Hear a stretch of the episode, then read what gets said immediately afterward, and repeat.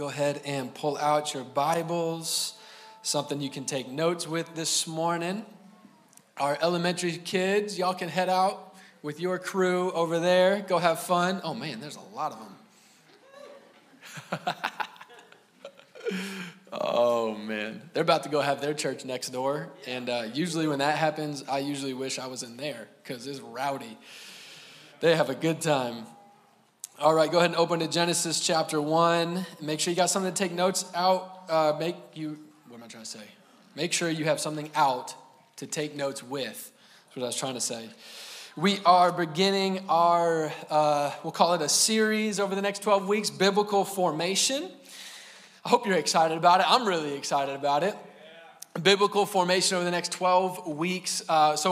As we get going into this, as you're getting your notes out, I want to just be clear. What does biblical formation mean? Well, over the last 3 weeks, we've been talking about how we want to be a people who repent from a self-centered worldview, and we have a reformation from a self-centered faith. That's what biblical formation means. It means repenting. This is how we walk out, repenting from a self-centered worldview and reformation in a self-centered faith.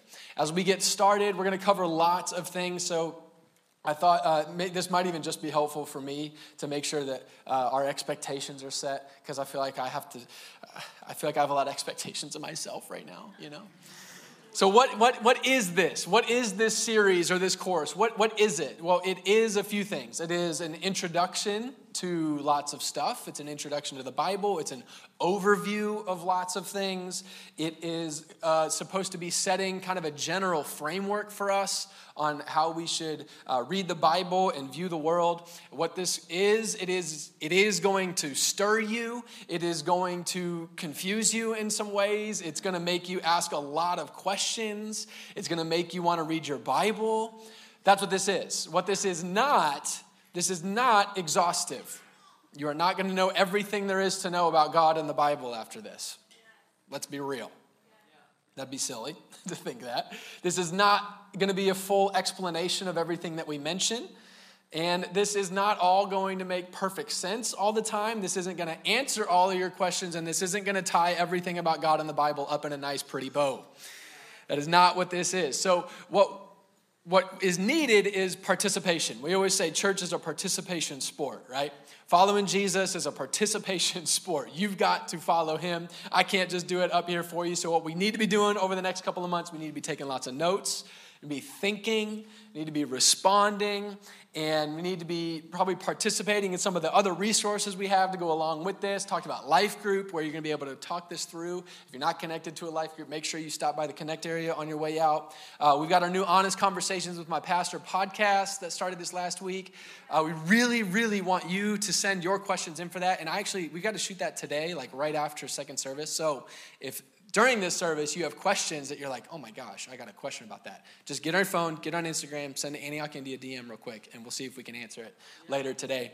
We got our spending time with Jesus. We got all kinds of stuff going. So just stay engaged and participate with what God's doing in you.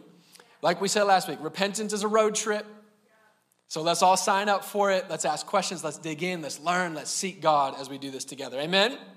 So we're starting biblical formation today, starting section 1. Put this up at the top of your notes. Biblical formation, section 1, the universe. It's a little thing. Part 1, heaven and earth. Heaven and earth. And we're going to start right where the Bible starts on all this. So why don't we stand for the reading of the Word of God? I know you're writing your notes down, but you'll have a second to finish that title here in just a minute. Genesis chapter 1, verse 1. In the beginning, God. Okay, so the universe is about God. The book we're reading, who's it about? God. It's about God. We talked about this last week. It's a good, big first rock to have in place as we start building our faith and our worldview, right? This is all about God. I don't want to skim over it, but we talked about it last week. So, okay, we got in the beginning, God. In the beginning, God what? In the beginning, God created, okay, that's good. God created the heavens and the earth. Okay, verse 1. We've got the beginning, we've got God, and we've got the creation of the heavens and the earth. All right, Jesus, as we open your word, we need to hear from you. We want to be shaped by you. I pray that you'd pierce our hearts and shape us. That you'd help us to be humble and moldable by your word this morning. Amen. All right, go ahead, take a seat. Biblical Formation, Section 1, the universe, Part 1, Heaven and Earth. Okay, Genesis 1:1. First thing the Bible says. The first thing that the Bible says is, in the beginning, God created the heavens and the earth. The first thing the Bible says is not, in the beginning, God created the place where you go when you die and the place you live right now. It doesn't not say that. It's just not saying that. Just that. So we got to understand, we're one verse into the Bible here, okay? We got to understand right from the start in reading this, we are, in our time, in our world, we are starting in a very different headspace than the people God sovereignly chose to use to write the Bible that we're reading so that he could communicate himself to us. That doesn't mean that we can't understand anything.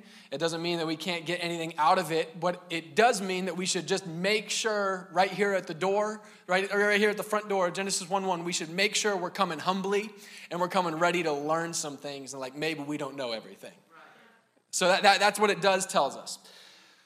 The heavens and the earth. The heavens and the earth aren't two separate boxes for us to think about, one being real, the earth, obviously, and one being kind of, imaginary, meaning the heavens. The heavens and the earth. The heavens and the earth, what the Bible's telling us is that the heavens and the earth are two different realms that are both very real parts of what make up reality. The spiritual realm and the natural realm. They are two realms. They're both created by God. They're both inhabited by God. They're both filled by God's creation. And one major theme that the Bible takes from verse 1 now all the way to the end is that they are different, but they're not meant to be separate. In our world, we get pretty skeptical of talking about this stuff, this whole spiritual realm thing. I know for a fact there's at least a handful of people in here because I got a little bit of it in me already. I'm like, oh gosh, here we go. Yeah. Even if we accept the spiritual realm, because we're Christians and we read the Bible and so it's obviously there. So we accept that the spiritual realm is whatever it is, okay, it's real. I'll give you that. We still don't want much interaction with it, right? I'll believe you're there, just stay in the other room, please. We like God. Yeah, God's good. God is a good thing. That's good. And so that's kind of a spiritual realm thing. It's okay, well, it's bigger than just this. Okay, so I got to accept that. But we don't want the spiritual realm to be much more than just God. Okay, God, but let's not go further than that. We don't want it to get more complicated. Although we read the Bible and it's okay, we got God. That's already a little bit funky. But if I'm going to accept God, then I kind of have to accept the devil part too. So okay, here we go. Got a little bit going on here, more than I want, but I got to go with this. It's in the Bible after all. So we've got God, and we've got the devil, and then I guess that kind of means I also have to accept angels and demons or something. Yeah, did not want to accept that part, but I feel like I have to. So I'll accept it, but just don't make me deal with it, right? Because that's all kind of confusing, and I don't get it, and I know for sure lots of people get really weird about these things, and so I'd rather just, let's shelf it and make the Bible about me and my life, because I can handle that. I can tell already, we are 5 minutes into biblical formation. We are one verse into the Bible, and there's already plenty of discomfort and confusion about where exactly is this all going.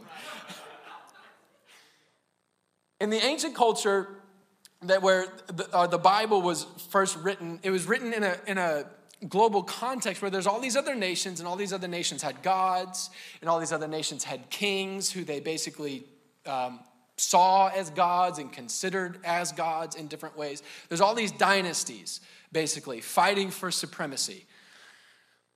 So one of the ways to fight for supremacy is to call yourself a god. It's it's hard to argue with me now. I'm a god, so there we go.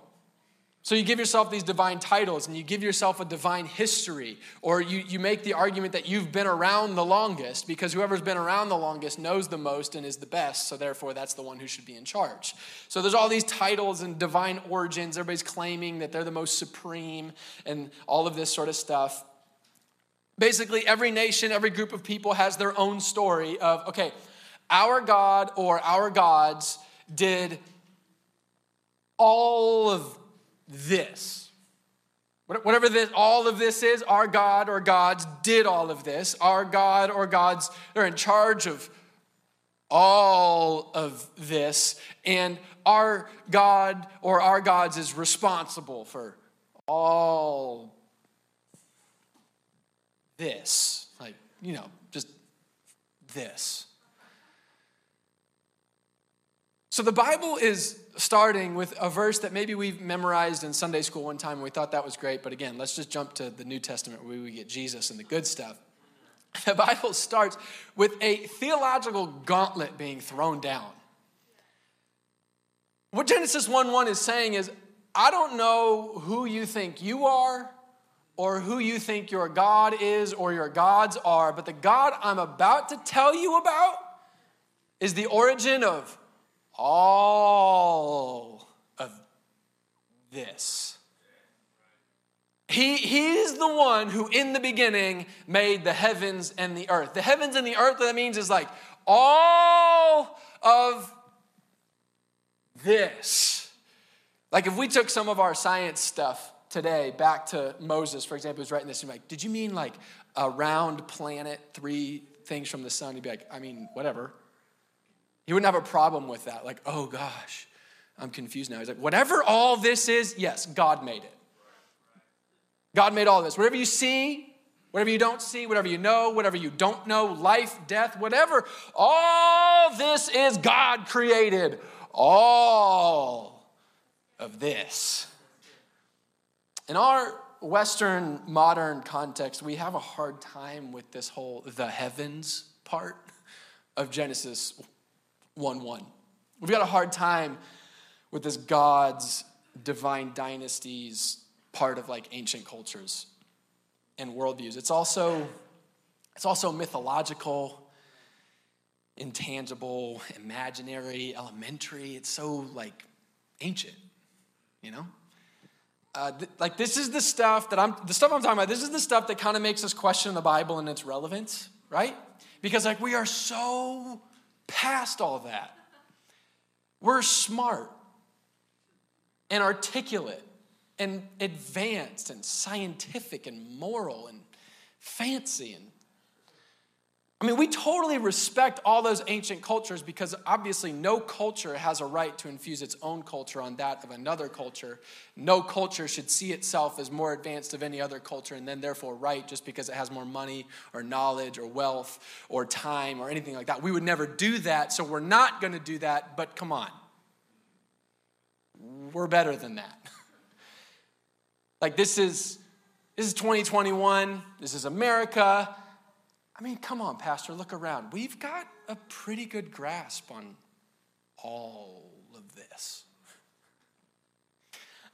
I'm not sure how to say this without coming across really rude, so if it does, I'm sorry, but we are not past all this God's stuff. And no, we do not have a pretty good grasp on all of this. We think still that we are saved if one person gets elected, and we're damned if another one does. We want one dynasty, political party, dynasty, to be in charge of everything and demonize the other one. When our wallet is full, the economic gods have blessed us, and when our wallet is empty, the economic gods have abandoned us. When our idols sing and play well, we worship them. And when they sing and play poorly, we curse them. We aren't late to important meetings all week long, but if we're late to our Sunday meeting, it's kind of no big deal. We read news headlines religiously, and our faith is shaped on whatever is in our feeds. We lift our hands in praise when the markets go up and the ball goes in, but when the chorus comes, we stand emotionless. We never miss a meal, and then we turn to the Bible and blame it for not being fed. We don't know what to believe in, but we know we can believe in us. Your Bible starts with something to say. I don't know who you are or who your God is or your gods are, who or what you worship, what or who you trust in, what or who you hope in, what or who you are following, but the God I'm about to tell you about is before all of whatever those things are and actually created all of whatever those things are. It is important as we begin reading the Bible that we understand we are reading about God. We are reading about the heavens and the earth. We are not reading about us and our lives. This is bigger than that. It's not about us and our lives. It's just about more than us and our lives. We fit into the story. We are not the story. I want you to write that down. We fit into the story. We are not the story. We fit into the story. Let's say it together. We are not the story. Hi, I'm Andrew, and I am not the story. I could use some help. So as we begin this Bible, as we begin allowing the Bible to form our worldview, form our faith, what do we need to know about the heavens? What do we need to know about the heavens? Obviously, we find out right in the beginning that in the beginning God made the heavens. So as we grapple with this, the heavens thing, we got a choice to make right off the bat. It's either real or it's not. I either trust the Bible or I don't. Apparently, this is a thing. This whole heavens thing is like actually a real thing. It's right there. So the Bible says it's a thing, but what does the Bible say about all of this? So what I'm going to do is I'm about to touch on like a whole bunch of Bible, and this is going to be like example number one of how this isn't a full explanation of everything, and I'm just going to touch on a bunch of stuff, and so you might get overwhelmed, you might be like, wait, stop, hold on, just take some reference notes and go back and you can dig into it, but I'm just going to kind of touch on some things. Can we do that? So as we get into the Bible, we need to know that God made the heavens. The heavens are a thing, and so he's going to teach us what we need to know about this. When we need to know that God, what God intended for the heavens and the earth. He intended for the heavens and the earth to overlap and to exist together because he made the heavens and the earth.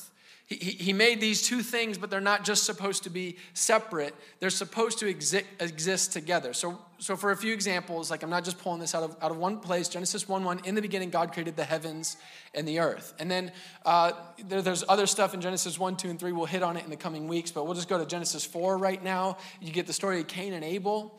You know, Cain and Abel, these two brothers, they give offerings. God accepts one of them, doesn't accept the other one. And Cain's really mad that his offering didn't get accepted, and so he's getting really bitter at his brother. And what we know is that he ends up killing his brother, but before that happens, heaven intercedes with earth. On earth, Cain's about to kill Abel, but heaven shows up. God comes to him, and he's like, whoa, bro, let's take a breath real quick. Why don't you take some responsibility? Sin is crouching at your door, ready to devour you like a lion. There's something you can't see that's ready to eat you if you don't fight it. Already, Genesis 4, we got some overlap here. Genesis chapter 6, we hear about Noah. You know, Noah, he says he walked with God. So, okay, so God and the heavens are interacting with Noah. And then God speaks to Noah. Genesis 12, 15, 18, 19, all through here, God calls Abraham. Another big deal here. God calls Abraham, appears to him and speaks to him, says he's going to not just appear to Abraham, but he's going to make an entire nation out of Abraham. So heaven is interacting with this man, but it's not just for this man, it's for a nation. But God's also clear it's not just for this nation. This nation is for all nations. So we want this interaction here happening. God wants this interaction here happening. And he shows up to Abraham repeatedly through the rest of his life in the form of an angel, the angel of the Lord, as a man, as a group of men. like, wow, there's a lot going on here. Genesis 26, the Lord appears to Isaac and again confirms the same covenant that he repeatedly confirmed to Abraham. He comes and he this says 26:2, the Lord appeared, okay? So right here on earth, appeared. Genesis 28, Jacob has this dream of the heavens being open and all these creatures or something going up and down this ladder. And when he wakes up, he names the place Bethel. He says, how awesome is this place? This is none other than the house of God. Right here on earth, this is the house of God. And this is the gate of heaven. This is the gate. This is a doorway between these two places where there's ins and outs happening. There's loads more examples of this, but what I'm trying to really point out is staying zoomed out. I know we're kind of getting zoomed in here, but I want to stay zoomed out that what starts in Genesis 1:1, it begins to show that, and this theme is developed through the rest of Scripture, that God has a deep, big, obvious desire for heaven and earth to interact. It starts with Adam and Eve. He walks with them. It starts with his kids, Adam and Eve's kids. We talked about Cain and Abel. It goes through all the patriarchs, Abraham, Isaac, Jacob. There's so much more, but God wants to be in relationship with all of his creation, with all of his creation. And he wants, that means then he wants heaven and earth overlapping together. Not only does the Bible make it clear that these two realms exist and are both legitimate parts of reality, they're not supposed to be separate parts of reality. They're supposed to interact, and so are the beings of these two realms. What? Oh, man. Like, if I left now, would anybody notice? What did he just say? Beings? Okay. Just going to talk about the Bible. The heavens aren't just real. The heavens are filled. The heavens are filled with beings like the earth is filled with beings. And there is interaction between the heavens and the earth, and therefore interaction between the beings that fill heaven and earth. Psalm 33, verse 6 says this, by the word of the Lord, the heavens were made. Sounds like Genesis 1:1. We got a creation story happening here. By the word of the Lord, the heavens were made, and by the breath of his mouth, all their host. So the heavens were made, and he also made the host of heaven. This doesn't just mean like, this is not a word that means stars. It means like a group of things, beings gathered for a purpose. So God created the heavens, and by the breath of his mouth, all their host. Okay, so right off the bat, in Genesis, we're getting heavens and earth. Now we're learning there's beings in these places. They're supposed to interact and overlap. We see that as we go through Scripture. You can assume, since God created this, these interactions are supposed to go well. Right? It's supposed to be a good thing. But we find out very quickly, things go terribly sideways with all of these beings and then therefore also their interactions. It wasn't just humans who messed some stuff up. Okay, so Genesis 3, verse 1, you've heard this story. We'll talk about this more in a couple of weeks. The snake comes to Eve, right? Tempting with the fruit. This snake, it's not like a talking python. This is some sort of spiritual being. This word that is used, nakesh, it's used all through the Bible. It does mean snake, but it also means like serpent type being, which is an extremely useful term all through Scripture, talking about all types of different spiritual things. And in all the context, it's very obvious this is a spiritual being that has come. It's not just a talking snake. Okay, so, and maybe they've had these types of interactions before, because why wasn't Eve freaked out? It's like, apparently this was normal. You'd think if it wasn't normal, it'd be like, you know what? I'm not going to listen to a talking snake. Step one. Okay, so there's a lot going on here. So right off the bat, we get this interaction. That sounds good, like we're on track here, but then it obviously goes very, very poorly. We have deception and lying and being steered in the wrong direction. They're supposed to be working together, but instead they're tearing each other apart. Genesis 6, just a few chapters later, super weird verses, warning.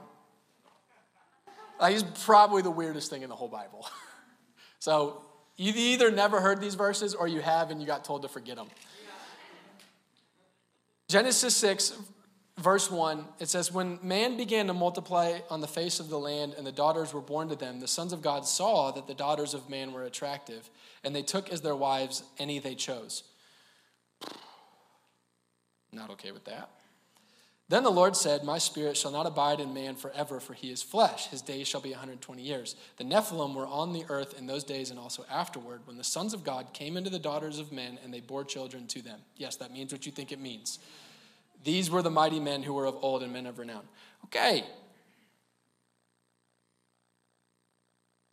The sons of God, we're talking about divine beings here and humans. We've got some interactions going on. Not the kind we want to talk about, so we're not going to spend too much time on that right now. Okay. Got some stuff going on real early on we'd rather forget about or explain away than deal with. Am I right? I mean, I don't want to deal with that. So we have heaven and earth. We have beings in both of these places as we start reading the Bible. They're supposed to be interacting as realms. They're supposed to be interacting as beings. They're supposed to be working together to do the things that their creator made all of them to do, but very quickly we have rebellion and deception. So instead of working together, they're working for the opposite of the good of each other and opposite for the kingdom of the God who is the creator of them all. It's not all bad, though. Okay. Throughout the rest of the Old Testament, this intersection of heaven and earth and the beings of both realms interacting is a constant and consistent part of God bringing his kingdom on earth. It's a constant and a consistent part of when God is commissioning a human to do God's work. Whenever there's a commissioning of a human doing God's work, there's always spiritual beings involved too. Because we have this God who wants to do things in partnership. Not exactly sure why, but that's what he does. So, if you look through the commissionings of humans, when God's calling a human to lead God's people, you see all this overlap. So we already discussed Abraham and Isaac and Jacob, the patriarchs all through Genesis. You could look through Exodus and Leviticus and Deuteronomy, all through Moses' life as he led the people of God through Exodus. I mean, we talked a few weeks ago, the burning bush. It's a little interesting. And we got all the plagues. We got fire on the mountain. We've got wind and pillar of fire by day, cloud by night, the whole Mount Sinai thing. It's just constant through all of these interactions. Then you get past Moses to the next leader. We get Joshua. Like maybe these being things is going to go away, but in Joshua 5, before the first battle that Joshua leads the people of God in, it says that when Joshua was by Jericho, he lifted up his eyes and looked, and behold, a man was standing before him with his drawn sword in his hand. And Joshua went to him and said to him, are you for us or for our adversaries? And he said, no, but I am the commander of the Lord's army. Now I have come. And Joshua fell on his face to the earth and worshipped and said, what does my Lord say to his servant? And the commander of the Lord's army said to Joshua, take off your sandals from your feet, for the place where you are standing is holy. Sound familiar?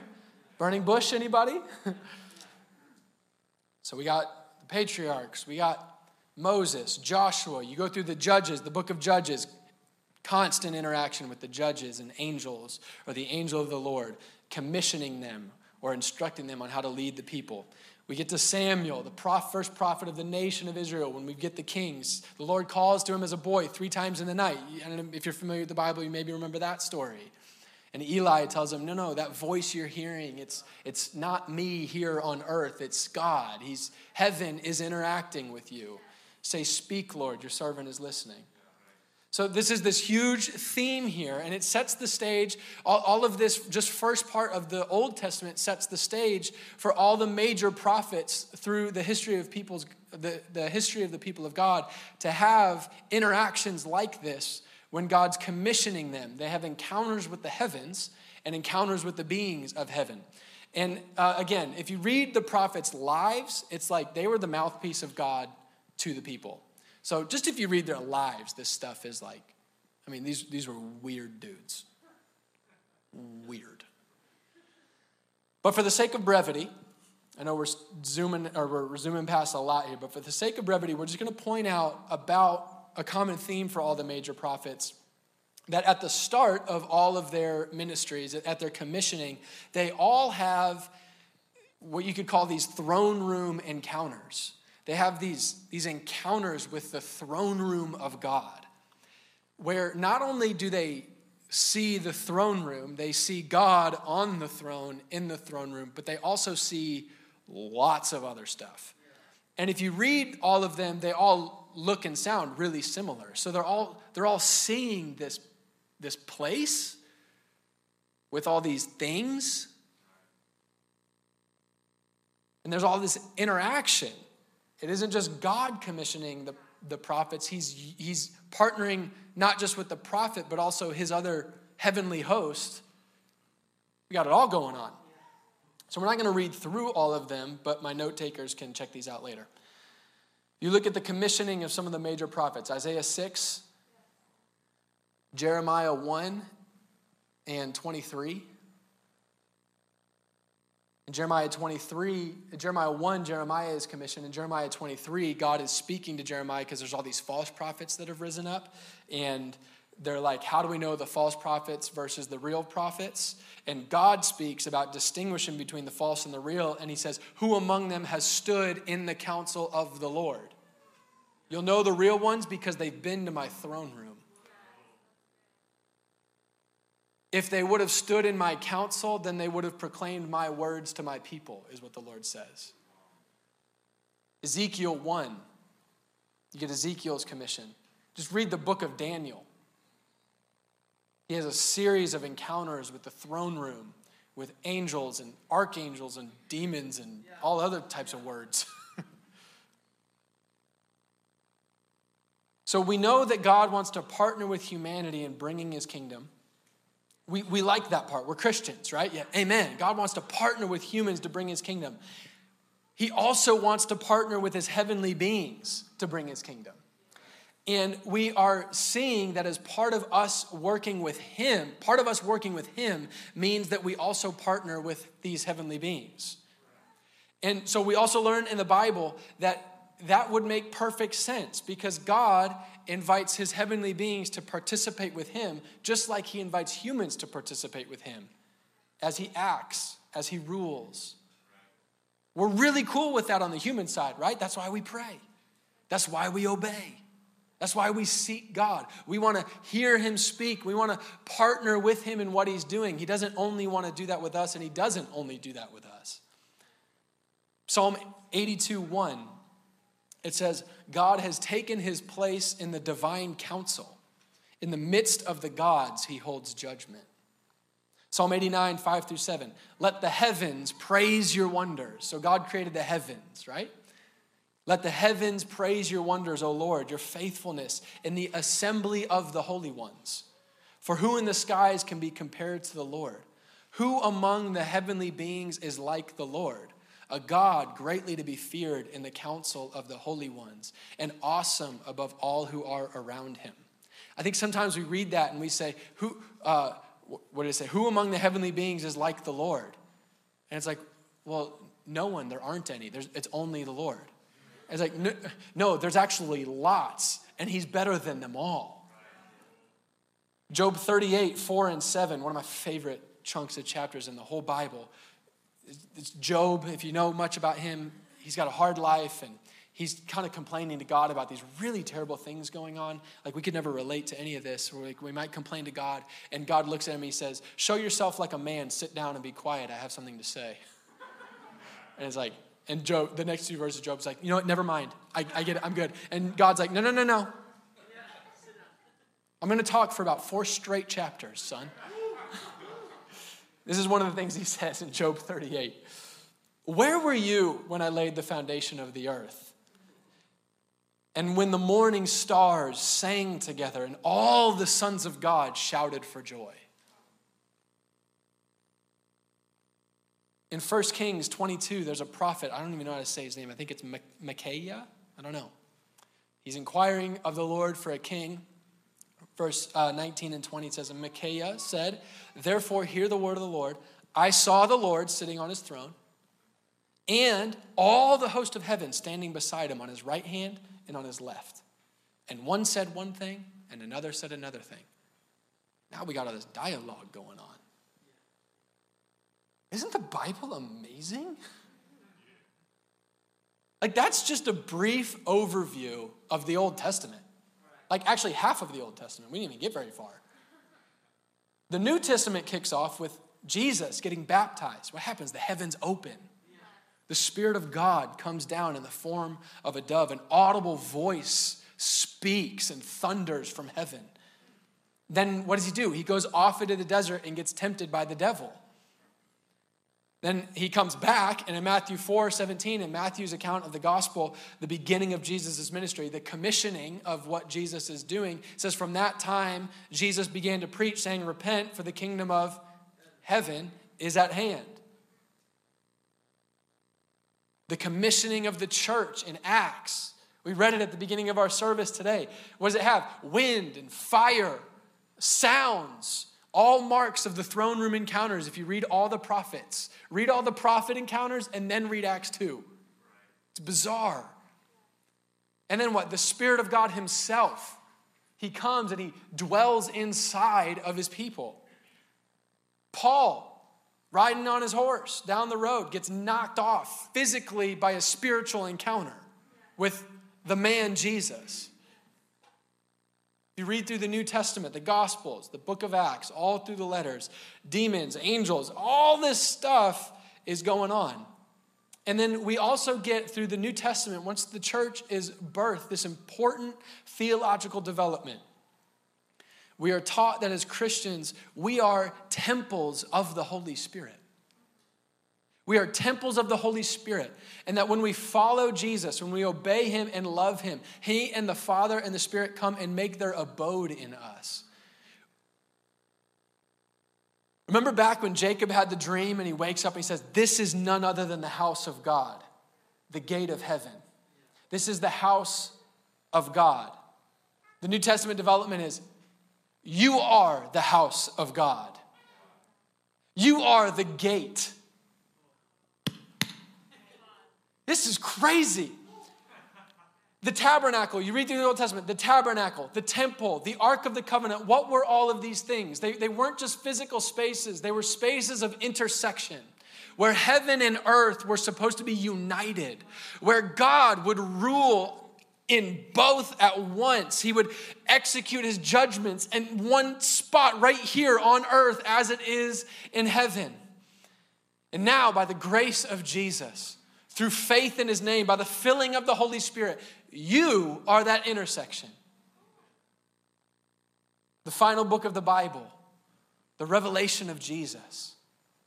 Chapter 1, Jesus appears to John. But he appears in his heavenly body.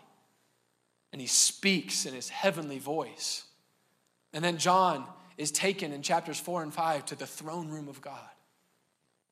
And he sees the same thing all the prophets of old saw.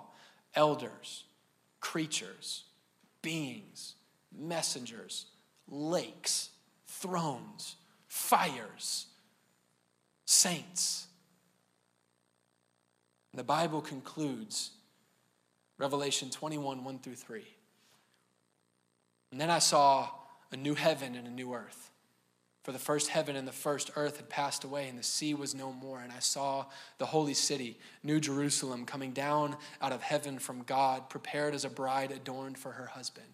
And I heard a loud voice from the throne saying, behold, the dwelling place of God is with man. He will dwell with them, and they will be his people. And God himself will be with them as their God. In the beginning, God created the heavens and the earth. And in the end, the reuniting of what was meant to be united in the beginning. God and his creation, the heavens and the earth, made new and completely unified in him.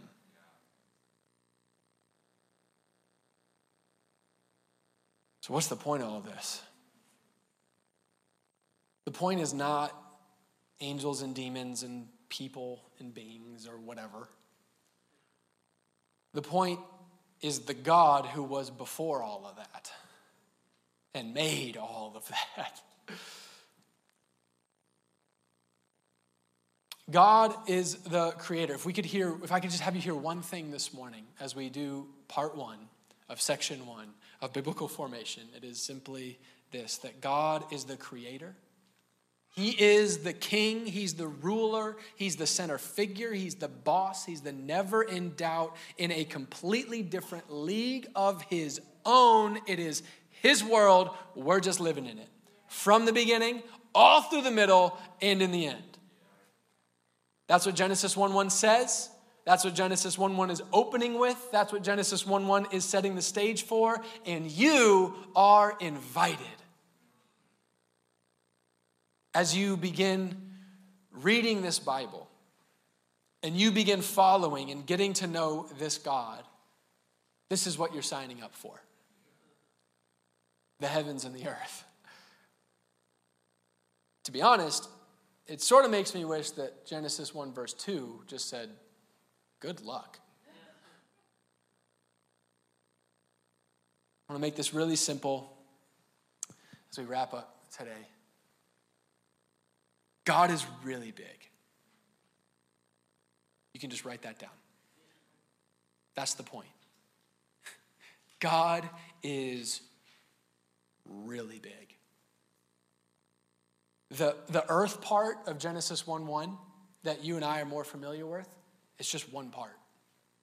It's just one part of what God is doing even here and now. If all of this is making you feel really, really small, you're hearing it right. We are really, really small. And God really, really loves us. But we are really, really small. So what we really need to do, more than even understand all of this stuff or have all of the answers, what we really need to do is decide, how are we going to respond to all of this? How are we going to respond to him? Are we going to turn aside and lift him up as the God of the heavens and the earth? Or are we going to stand against him in rebellion and lift up something else or even ourselves? That's the simple decision. It sure sounds to me like the whole the heavens and the earth thing is a little out of our league. My vote is we lift him up. That's what I think we should do. Yeah. I want you to stand to close. And we're going to have our prayer team come on up. I have no idea where the band is. They're supposed to be up here. So we're going to pray. We're at least going to have an electric guitar going. It's okay. I have our prayer team come on up. I have our prayer team come on up. If you need prayer for anything in your life, if you need to repent of anything, if you need to come to Jesus, come on up. It's a great day. It's a great day to bow your knee to Jesus. What I want to do is read something as we wrap up. And I don't care if there's music going on. We don't need it. Seriously. Don't worry about it. You guys, okay, perfect. Okay. This is great. I want you all to be ready for something. We're going to read one of these commissionings that I talked about earlier. I mentioned the commissioning of the prophets and their throne room encounters. And to close, I want to read one of those to talk about what are we talking about this morning? Isaiah chapter 6 says this, "In the year that King Uzziah died, I saw the Lord sitting upon a throne." Who is this God? Who is this God? I saw the Lord sitting upon a throne, high and lifted up, and the train of his robe filled the temple. And above him stood the seraphim. Each had 6 wings. With 2 he covered his face, and with 2 he covered his feet, and with 2 he flew. And one called to another and said, "Holy, holy, holy is the Lord of hosts. The whole earth is full of his glory." And the foundations of the threshold shook at the voice of him who called, and the house was filled with smoke. And I said, "Woe is me, For I am lost. I am a man of unclean lips, and I dwell in the midst of a people of unclean lips. For my eyes have seen the King, the Lord of hosts. And then one of the seraphim flew to me, having in his hand a burning coal that he had taken with tongs from the altar. And he touched my mouth. And he said, "Behold, this has touched your lips. Your guilt is taken away. Your sin is atoned for." And I heard the voice of the Lord saying, "Whom shall I send, and who will go for us?" And then I said, "Here I am. Send me."